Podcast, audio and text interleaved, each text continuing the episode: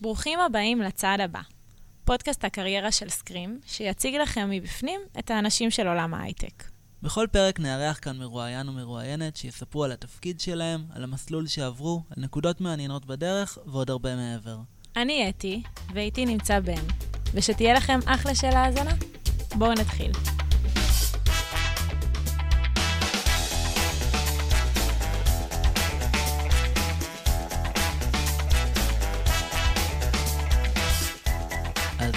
אתי, תרצי להציג את האורחת שלנו להיום?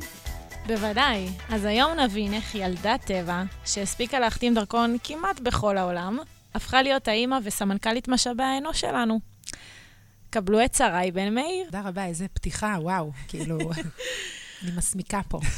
אנחנו מתרגשים לא פחות לגמרי.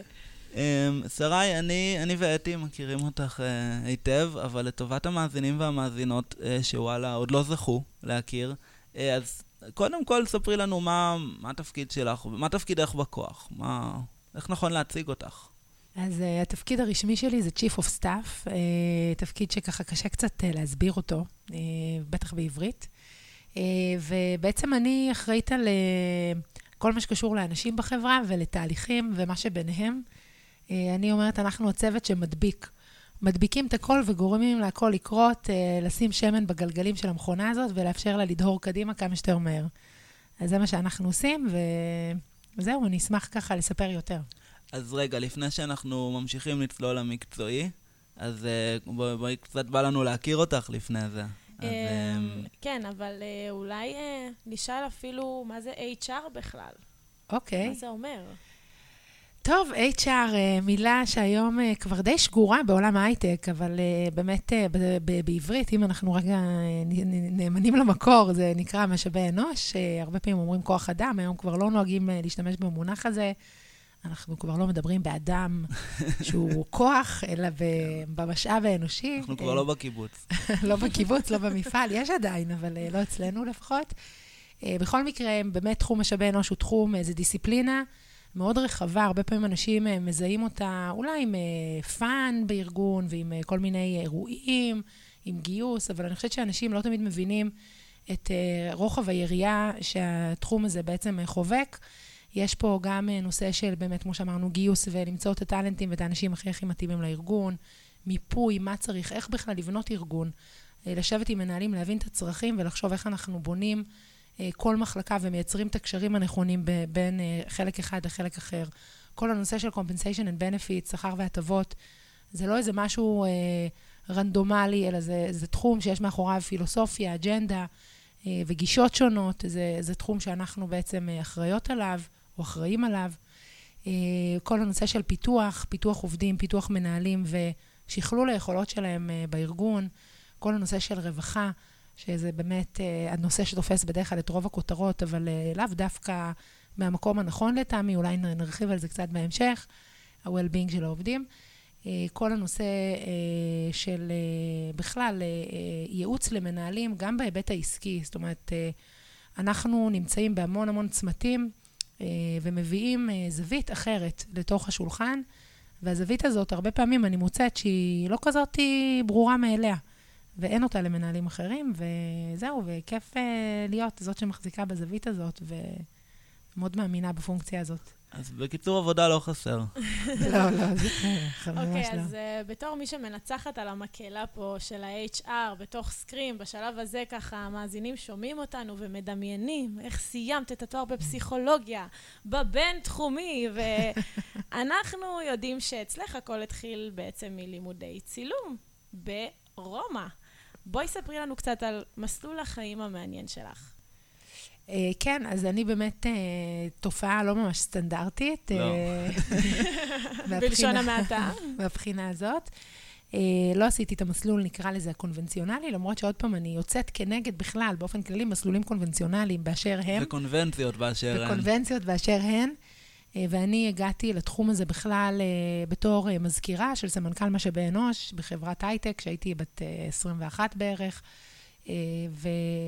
ובעצם סללתי את דרכי מתוך ההיכרות, מתוך העבודה בארגון, תודות לאנשים שגם נתנו לי הזדמנות נורא גדולה, וגם לסקרנות, ואפשר להגיד גם חריצות, הייתה לי, ורצון באמת להבין, ללמוד ולדעת.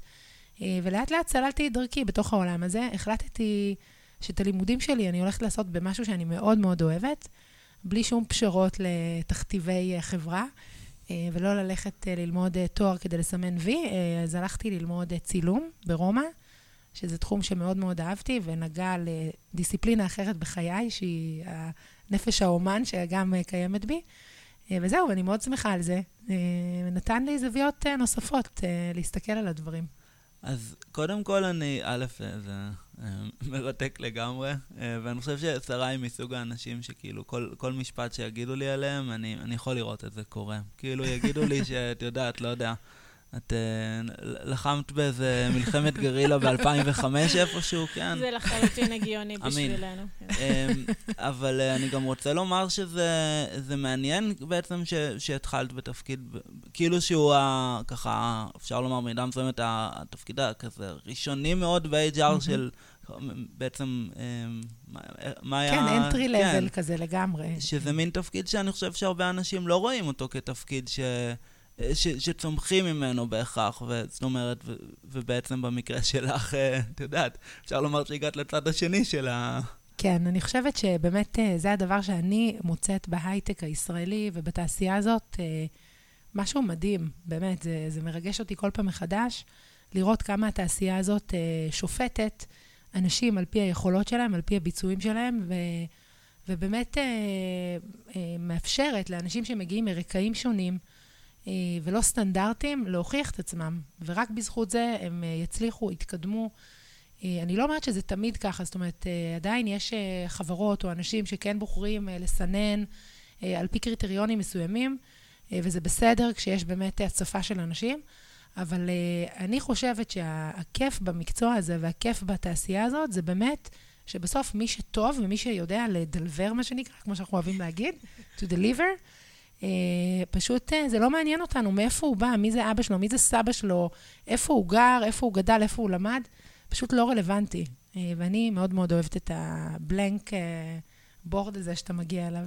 אז נראה לי שאנחנו עוד, עוד נדבר על, על גישה, על בעצם על פילוסופיית ה-HR ופילוסופיית הגיוס שלך גם ספציפית. אבל אז בואי נחזור, אז היית ברומא, אה, ככה צילמת את, את מגדל פיזה, אני מנחש לעצמי. כן. אה, ומה, איך אה, זה המשיך כן. משם? אז בעצם אה, יצא לי בחיי לעשות שלושה רילוקיישנים שונים, אה, עוד פעם מטעם עצמי. אה, גרתי שנתיים בוושינגטון, די.סי, אחרי הצבא, לא רציתי לעשות את הטיול הגדול כמו כולם. אה, ועבדתי שם בשגרירות, וזו הייתה חוויה מאוד מאוד אה, מעצימה אה, לבחורה בת אה, 20. אה, וזהו, חזרתי לארץ, עבדתי בנייס, שזה בעצם היה הבית ספר שלי, בית הגידול שלי ל-HR. הייתי חלק מצוות נורא נורא חזק של אה, נשים, וגם אה, היו שם כמה גברים, אבל הרוב הנשי, באמת role models שלי עד היום. כמו שאמרתי, עם המון המון רצון ללמד ולתת הזדמנות ולטפח, והלמידה גם לפעמים כואבת, לא תמיד רק מקבלים מחמאות, אבל דרך זה באמת גדלים. אה, וזהו, ואחרי כמה שנים בנייס החלטתי שאני נוסעת לרומא ללמוד צילום, עזבתי את הכל. אה, נסעתי ללמוד, עבדתי שם גם בשגרירות הישראלית כסטודנטית. אה, זהו, ואחרי שלוש שנים, כשחזרתי לארץ, פנו אליי מנייס ושאלו אותי אם אני רוצה לחזור להיות מגייסת בחברה. תהיתי איך, איך אני אעשה את זה, כי לא למדתי. והם אמרו לי, עזבי, יש לך את זה, אנחנו נכשיר אותך והכל יהיה בסדר, ובאמת אחרי חודש של הכשרה כאילו פורמלית, שמישהי נצמדה אליי ולימדה אותי לראיין, הבנתי שאני באמת, כל מה שהייתי צריכה זה רק את הביטחון, אה, לא באמת היה שם איזה אסנס אה, אמיתי ללמוד. וזהו, ומשם צמחתי, עברתי, הרילוקיישן השלישי שלי היה בקנדה, בטורונטו, הפעם אה, בגלל בעלי, אבל גם שם עבדתי בסטארט-אפ קנדי שנרכש על ידי חברה ישראלית, אה, ושם אה, עשיתי תפקיד שהוא היה הרבה מעבר ל-HR. אמנם הטייטל היה HR, אבל למעשה הייתי הבן אדם שחיבר בין אה, אותו סטארט-אפ אה, שנרכש אה, לחברה הישראלית, ובאמת עסקתי שם בהמון המון תחומים, הייתי, כמו שאמרתי, הדבק כזה, ונורא אהבתי את האקלקטיות הזאת ואת הגיוון שה, שהתפקיד הזה מציע, והבנתי שבעצם HR זה לא רק HR, כאילו זה בעצם איזה, איזה דרך הסתכלות, להיות על המון המון צירים בתוך ארגון, ושם היה לי בעצם את הגושפנקה לעשות את זה, היה לי את הרישיון, מה שנקרא, להתערב במרכאות בכל תחום, והבנתי שזה גם אה, נורא מעניין אותי, וגם אה, יש לי מה להציע, יש לי, יש לי ערך בתוך הדבר הזה. אה, זהו, ובעצם זה עזר לי, אני חושבת, לבנות הזהות שלי כ-HR אה, אחר כך, בהמשך הדרך, אה, אחרי שעשיתי את התפקיד הזה. חזרתי לארץ אחרי שלוש שנים, אה, הייתי עוד קצת באותה חברה, בספיאנס, אה, אה, שמאוד מאוד נהניתי שם. וזהו, ו... אבל לא יכלתי לחזור כבר לקורפורייט גדול, רציתי להמשיך בעולם הסטארט-אפים, ולפני שבע שנים הצטרפתי לסקרים, כשהיינו 20 איש, ומאז אה, אני כאן. אמ, אז אמ, כן, אני רק רוצה להגיד שאני, שוב, אני, אני הגעתי לחברה ממש טיפה לפני שאת היית, ובאמת היה, אני יכול להגיד את זה, יש פה כל מיני אנשים ש... ראיתי פעם אנשים חדשים שמגיעים היום לחברה, מקבלים כל מיני ככה איזו עוגייה יפה, ופתק עם השם שלהם, ובקבוק ממותג, וכל מיני חולצה. ואני זוכר שאספה של כמה עובדים עומדים ככה מעל, הכינו שולחן לעובד חדש, וכמה עובדים ככה עומדים מעל זה במרמור ואומרים, כשאני הגעתי לחברה לא קיבלתי כאלה. אז אני אמרתי להם, כשאני הגעתי לחברה לא קיבלתי חוזה. אז, אה, נכון. אז בעצם את, אפשר בעצם לומר שאת בנית את ה-HR בסקרים. זאת אומרת, אני אנסח את זה אחרת, לא היה HR בסקרים לפני שאת הגעת. נכון, נכון, לא היה, ובאמת זה גם נדיר אגב, גם כשאני הגעתי זה נדיר שארגונים בשלב כל כך מוקדם מביאים HR, אה, ופה הזכות לעמי, המנכ"ל שלנו, שקיבל איזה טיפ מיזם אחר שאמר לו, אה, תביא HR, זה שווה, שווה את ההשקעה. אה, ובאמת, בהתחלה, עמי אפילו לא ידע מה הוא רוצה שאני אעשה, ופשוט הייתי צריכה לבנות את התפקיד, ופשוט לשאול, לשאול שאלות ולראות מה צריך. לפעמים זה באמת בדברים הנורא בסיסיים, כמו להכין חוזים ולעשות דברים שהם כאילו הטייפקאסט הברור של HR, אבל יש הרבה מעבר של באמת לשמור על ה-DNA של החברה, לגבש אותו, לבנות, לעצב את התרבות של החברה, ועוד הרבה דברים אחרים שניגע בהם אולי בהמשך. אני רוצה רגע לשאול, עד כמה את באמת מעורבת במה שקורה פה בסקרים, בתוך המשרדים, בחדרי חדרים? כן, אז אני תמיד אומרת, קודם כל, חובת ההוכחה היא תמיד אלינו, על פונקציית ה-HR. זאת אומרת, אני דווקא לא באה ממקום של אני מצפה שישימו אותי כחברת הנהלה, אלא אני אומרת, אני סומכת על עצמי שאני אביא ערך, ואנשים יבינו שזה נכון לערב ולתת לפונקציה כזאת להיות פונקציה משפיעה ברמת הנהלה בכירה. וזה באמת לא תמיד, זה לא התחלתי במקום הזה, זאת אומרת, גם בסקרים, כשבאתי, באתי ובאמת שאלתי שאלות וישבתי בכל מיני שיחות. ולאט לאט בעצם, ואני תמיד אומרת את זה גם ל-HRיות שאני מגייסת אליי לצוות. פעם ראשונה הזמינו אותך לשולחן, תקשיבי. תשאלי שאלה אחת שאולי אף אחד לא שאל, ואת רואה מהזווית שלך, דווקא בגלל שאת באה מזווית של אדיוטה, של מישהי שלא מבינה את הקונטקסט ולא חיה את, את כל עולם המושגים. והרבה פעמים השאלה הזאת היא השאלה שפתאום פותחת איזה דלת. ו- וצובעת את הדברים בצבע שאף אחד אחר, כי כולם שבויים בתוך הפרדיגמה של היום-יום, לא רואים. Uh, בפעם השנייה, את כבר, כבר יזמינו אותך לדיון, ירצו שתהיי, כי, כי את uh, יודעים שאת מביאה איזשהו קול אחר. לפעמים גם זה, זה גם להסתכל על הדינמיקה שקורית בתוך הפגישה. אנחנו, הרי המאסטריות שלנו זה בלקרוא אנשים ובלהבין את הסאבטקסט ובדברים שגם לא נאמרים. ולפעמים רק מלהיות בדיון, אפילו בלי להגיד כלום, אני מזהה דברים שאחר כך גם אני לוקחת אותם לעבודה האישית שלי עם העובדים או עם המנהלים, כי אני עדה לזה. זה לא איזה סיפור ששמעתי, אני ראיתי את זה קורה, וזה כלי עבודה שמבחינתי הוא הכרחי למה שאנחנו אחר כך עושות עם העובדים והמנהלים. בואי נדבר רגע על, ה... על הקטע המקצועי, הטכני. כלומר, אני חושב ש... שמעתי, ובטח גם את שמעת את האמירות וההתייחסויות האלה בעבר, שיושבים uh, כמה אנשים טכניים בחדר, uh, אנשי פיתוח או כל דבר אחר, מנהלים איזשהו דיון מקצועי, uh, ויכולים לשאול את עצמם מה, מה בעצם עושה שם, מה עושה שם פונקציית HR, שאין לה את הידע והניסיון הטכני, מה, מה בעצם יש לה להוסיף בדיון על הסוגיה הזאת. נכון. נכון, ואני חושבת שהרבה פעמים... Uh, יש איזה זלזול אה, מצד אה, אנשים מסוימים. אני לא, אני עוד פעם, אני כמובן עושה פה הכללה, אבל לפעמים, אתה יודע, אני קוראת אה, בכל מיני פורומים של HR, של הייטקיסטים, סליחה, אה, כל מיני אמירות כאלה ואחרות אה, כלפי אה, פונקציות ה-HR. אה, אז קודם כל, כמובן, פונקציות ה-HR צריכות להיות מקצועיות, בסדר? זה, כמו שאני אומרת, קודם כל, הכל מתחיל בחובת ההוכחה שהיא עלינו, כמו אגב כל פונקציה אחרת בארגון, כן, לא נכון, רק HR. נכון לגמרי. אה, אבל אה, בהנחה והוכחנו את הערך ואת המקצועיות, היוהרה אולי לפעמים שמרגישים מצד אנשים טכנולוגיים, או האין כניסה הזה, שפתאום באים ואתה רוצה לשאול שאלה או להגיד משהו בתחום שהוא לא התחום שלך, יש ארגונים, אגב, אני לשמחתי לא נתקלתי בזה. אה, היה לי המזל אה, שבכל ארגון שהייתי, אה, תמיד הזמינו אותי אה, לחוות דעה, אה, לשאול, להתעניין. אה, בספיאנס, אני יכולה להגיד לכם, אה, המנכ"ל של החברה תמיד אה, ככה מאוד מאוד דאג להעצים אותי ולבקש, לדרוש את דעתי ועמדתי בכל נושא, גם אם הרגשתי שאני לא מספיק מבינה או מכירה. אה, נתן לי להרגיש שהדעה וההסתכלות שלי היא, היא מאוד מאוד קריטית וולידית, אה, והדבר הזה זה משהו שלקחתי איתי קדימה.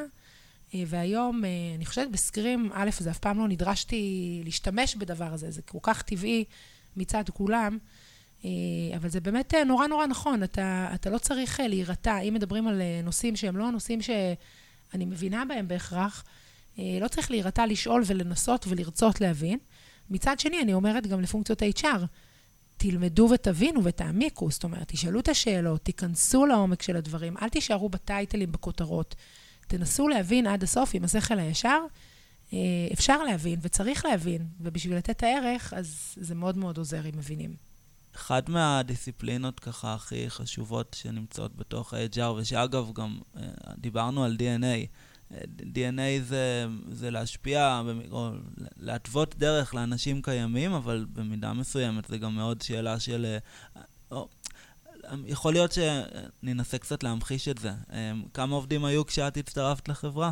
24, וכמה יש היום?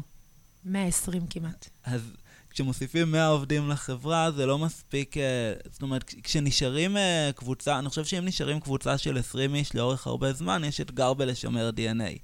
אה, כשמוסיפים 100 עובדים חדשים לחברה, ו- ועובדים ותיקים לפעמים עוזבים, אז ה-DNA יכול, עלול להשתנות לגמרי. ו... מצלמים אותנו. אפרופו DNA, מה שנקרא. ואיך אני, אני אנסח את זה בצורה טובה? אמ, או אפילו, אני- את יודעת מה, אני לא, אני, אני לא אנסה לנסח את זה, כי, כן, כי אני חושב מבינה- שאת אני מבינה הרבה יותר. טוב ממני על מה אני באמת, מדבר. מה מזה, כמה שומרים וכמה מאפשרים לזה להשתנות אה, לנוכח הכוחות ה... ה... לא, אז, אז, אז אוקיי. הכוונה שלי היא אחרת. מה שאני אומר זה שהאתגר שלי, מהמם. של לשמר DNA, או מהמם. גם להתאים DNA בחברה שנשארת עם אה, אותם אנשים, זה מאתגר. האתגר של לעשות את זה בחברה שגדלה פי מה? פי שש אה, מהיום שהצטרפת, אה, זה אתגר מטורף. כן. ואיך בעצם, בעצם יוצרים דבר כזה? כן. אז באמת זו שאלה נורא מעניינת. אני חושבת שכשהגדרנו את ה-values של החברה, שזה משהו שכזה corporate עושים, ואמרנו באיזשהו שלב, טוב, אנחנו צריכים לעשות את זה, אה, אין ברירה. אה, אז באמת, אה, לי היה מאוד חשוב להיצמד למציאות, והמציאות היא מי אנחנו. מה, מה הזהות שלנו היום, ומה אנחנו אוהבים בזהות שלנו, במה אנחנו גאים, ויש לנו במה להתגאות. אז באמת לזקק את הכמה דברים, כמה תכונות האלה שהביאו אותנו עד הלום, בזכות האנשים שנמצאים ומרכיבים אותנו, ואז להגיד, אוקיי, מה מזה אנחנו רוצים לשמר? זאת אומרת, מה בדבר הזה חשוב לנו שיהיה באנשים הבאים שנכנסים לסקרים? כמובן, אי אפשר לשמור את אותה זהות בדיוק, זה חלק מהרצון והצורך של ארגון להשתנות. זה נורא נורא חשוב שארגון גדל, חלק מכאבי הגדילה זה גם לאפשר את השינוי. להביא אנשים מנוסים שילמדו אותנו ולהיות פתוחים לקבל, בסדר? והדבר הזה גם מביא לפעמים אנשים טיפה אחרים. אבל ה-core, core DNA, זאת אומרת, התכונות שהן הליבה שלנו, אה, אז יש את הדברים של מי אנחנו בבסיס, ו- וגם במה אנחנו גאים, ואני לא מתביישת להגיד את זה ו- ולשמר על זה, לשמר את זה, סליחה. אה, לצד זה שבאמת לשמ- לשמור על פתיחות מסוימת ולייצר גיוון, ואולי זה מתחבר לנושא של גיוס, לאפשר את הגיוון הזה בסוג האנשים, כדי שלא נשתעמם פה ולא נהיה משובטים, כאילו, לאותו דבר. אה, אני חייבת לומר שזה נכון, אני הולכת פה במסדרונות החברה, ובאמת רואה מכל צבעי הקשת, והייתי רוצה שתספרי לנו, או שאפילו תתני לנו איזושהי דוגמה, אה, על מתן ההזדמנויות הזה, שבא כאן אה, לידי ביטוי. אה, אז קודם כל, אה, אני חושבת שזה קשור, אה, קודם כל לחוויה האישית שלי, שאני באופן אישי הרגשתי שנתנו לי הזדמנות, ושאני לא באה מהמיינסטרים, ולכן זה נושא שאני מאוד ככה קרוב לליבי. אני גם מאוד מאמינה בזה. אה, אז, אז קודם כל, באמת יש לנו פה לא מעט דוגמאות של אנשים שלאו דווקא הלכו בתלם הרגיל ועשו תואר, אלא באמת אנשים מוכשרים שהתעסקו בתכנות מגיל מאוד מאוד צעיר. אה, יש לנו פה בחור שבגיל אה, 17 גייסנו אותו כבר, אה, מהצפון, בחור סופר מוכשר, אה, עובד אצלנו כבר כמה שנים, אחד האנשים הכי חזקים שלנו בחברה, אה, ולא עשה, לא סיים, אה, לא אפילו בגרות יש לו, אה, פשוט מוכשר, פשוט אה, הגיע אלינו במקרה, אה, עשה את המבחנים, הדהים אותנו אה, בביצועים שלו במבחנים יותר מכל מועמד אחר. וזה בדיוק המקום הזה שמבחינתי, נקרא לזה האור, בד... זאת אומרת, הדבר, הנר לרגליי, נקרא לזה, זה באמת לבחון אנשים לפי הביצועים, אה, גם בכניסה שלהם לארגון אה, וגם בהמשך. אה, בהקשר של הגיוון, אני חושבת שזה הרבה יותר מעניין. אה, גם ברמה האנושית, אה, להביא אנשים מכל מיני רקעים, סוגים, אה, אה, זה נורא נורא אה, מאתגר, אני אגיד. מאתגר גם ברמה היומיומית, אה, אבל גם ברמת החשיבה. אה, בכלל, לפגוש את השונה, אני מרגישה שבסקרים יש לי באמת הזדמנות אה, להתחבר עם חרדים, להתחבר עם ערבים, אה, להתחבר עם אה, אה, אנשים שגרים, אה, לא יודעת מה, בדרום, בצפון, לא שאני איזה בן אדם, אה, כן, מנותק מהמציאות, אבל אה, זה באמת אה, מפגש הרבה יותר קרוב, ו- ובעבודה יוצאים, יוצא לך להכיר יותר לעומק. וזה פשוט חשיפה שהיא גם ברמה האישית נורא נורא כיפית, אבל ברמה של החשיבה, אה, זה מביא משהו אחר. ואני מאוד מאוד מאמינה בזה, ומעבר, ל, כמובן, ל, לרצון ה, של השליחות, של לעשות את הדבר, לאפשר את ההזדמנות הזאת לעוד אה, מגזרים בארץ, אה, ויש פה את השליחות הזאת, וזה חשוב לנו. אה, מעבר לזה, יש גם את הבנפיט לגמרי ברמת אה, מה שהאנשים האלה מביאים לשולחן. שוב, שזה גם עוד, באמת עוד פעם חוזר למה שדיברת בהתחלה, על, ה, על, ה, על ההזדמנות שניתנה לך ועל, ה, ועל הכוח הגדול שיש לדבר הזה. נכון, נכון. Um, טוב, אז אני רוצה לומר שאחד מה... Um, אחד מהדברים שככה מאוד, um, עבורי אישית, מעוררי השראה, uh, כשאני מדבר איתך, זה דווקא ממקום, uh, ככה מזווית אחרת. Uh, השילוב שאת עושה בין התפקיד המאוד מאוד משמעותי שלך כאן בחברה לבין המשפחה. עכשיו, חשוב לי מאוד להגיד, אני, אני לא שואל את השאלה הזאת, את יודעת, כי את אישה וכי צריך לשאול אותך, אז איך את... אני באמת חושב שאת, שאת עושה פה שילוב מאוד, מאוד אמיץ, וגם בעיקר מאוד שאת בנית אותו. כלומר, כן. שאת באת ואמרת לעולם, חבר'ה, ככה אני הולכת לנהל את זה, ואתם מוזמנים להתמודד. אז תוכלי לספר קצת? כן. כן, האמת שזה די נכון מה שאמרת. למרות שזה נשמע קצת, עוד פעם, יהיר כזה, אבל אני באמת... אסרטיבי, אסרטיבי. כן, אולי אסרטיבי, כן, זה מתאים.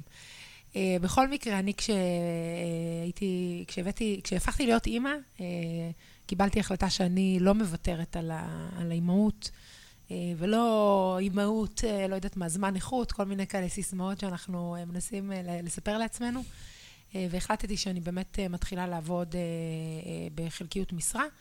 ואני מדברת לפני 14 שנה, בסדר? כשהפכתי להיות אימא. Uh, וזהו, ובאמת uh, לאורך השנים מאוד מאוד שמרתי על זה באדיקות, על העניין הזה של באמת לצאת מוקדם. גם בעלי עובד במקצוע שמאוד מאוד קשה לו לחלוק איתי את הנטל.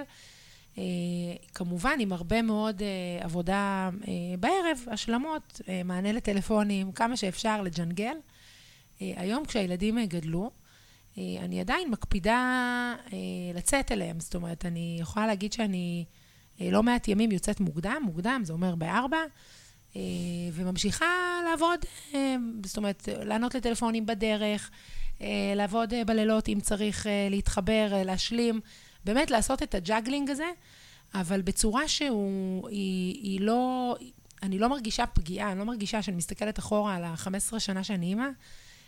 אני באמת לא מרגישה ששילמתי מחיר כבד בהקשר של הילדים, ואני מודה שזה לא פשוט ולא סטנדרטי בתעשייה, ולשמחתי ולמזלי, תמיד היה לי את הסביבה שאפשרה לי את זה.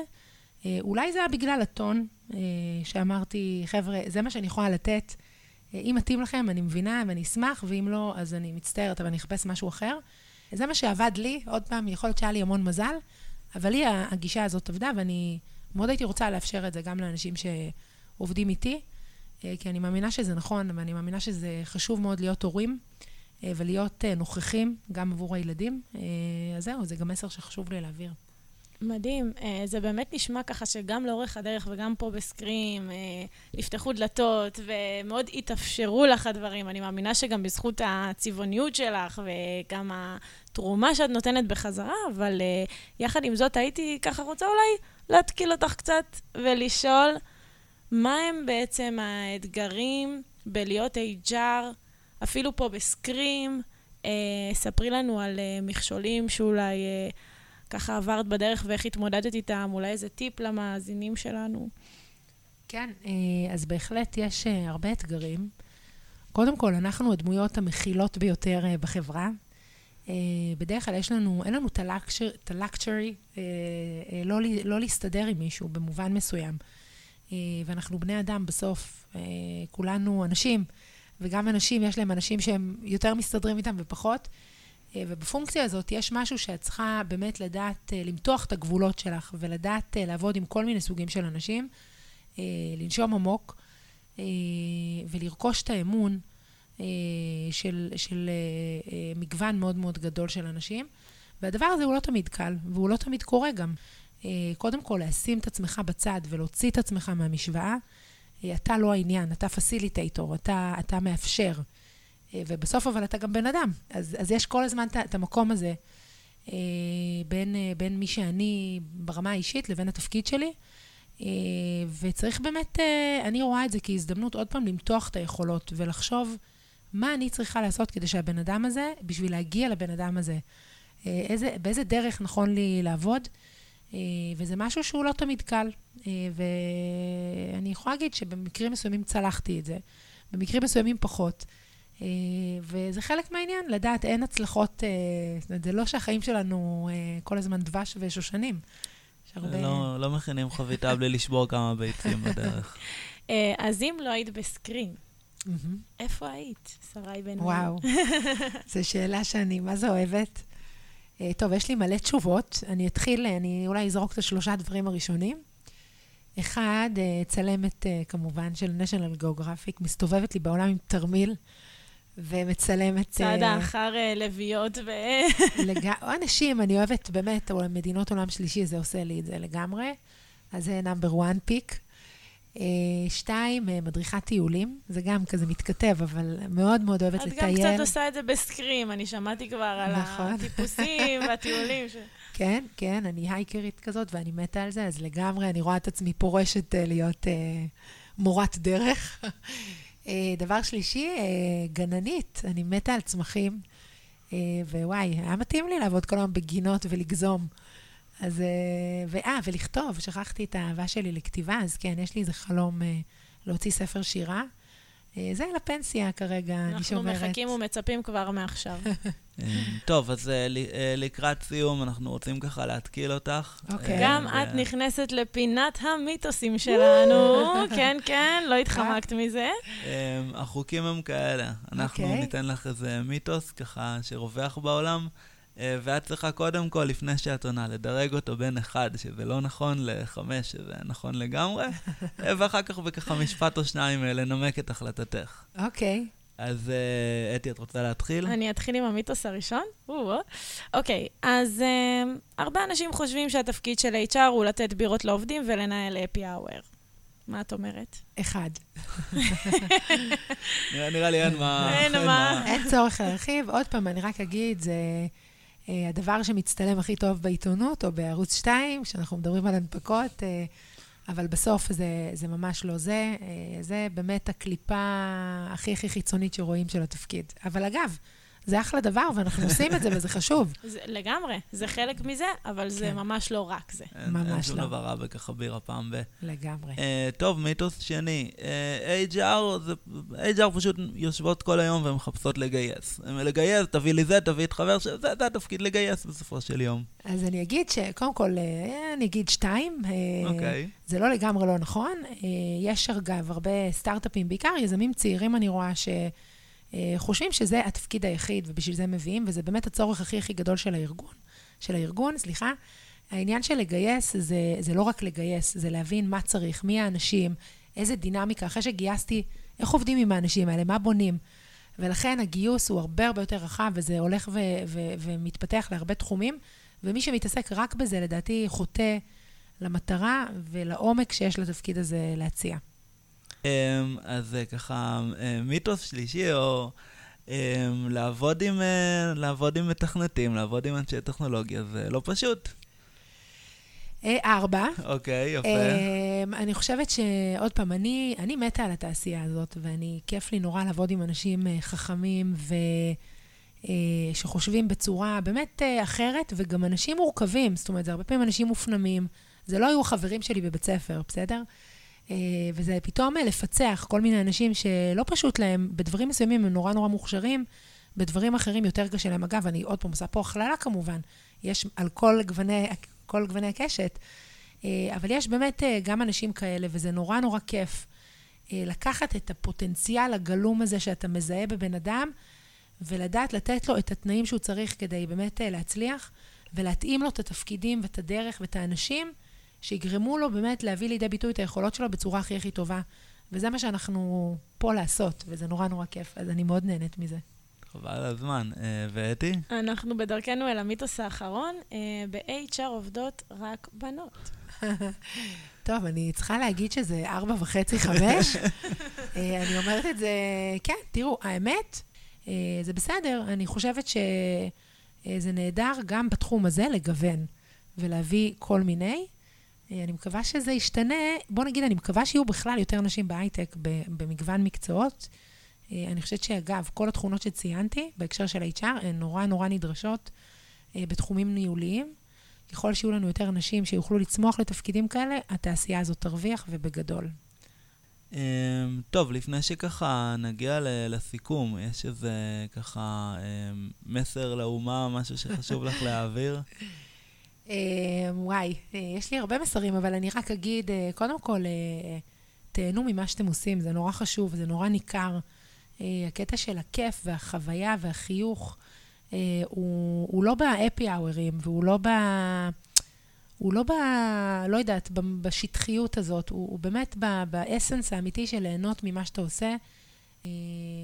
אה, זהו, אני באמת אה, מקווה שתרמתי במילה או שתיים למי שככה באמצע הדרך אה, רוצה להקשיב. אני בטוחה שתרמת, לפחות עבורנו. לנו היה ממש כיף, ותודה רבה שבאת לראיון. תודה, שרי. עד כאן הצעד הבא להיום. Um, אני הייתי בן, אני הייתי אתי, תודה. ונתראה בפעם הבאה.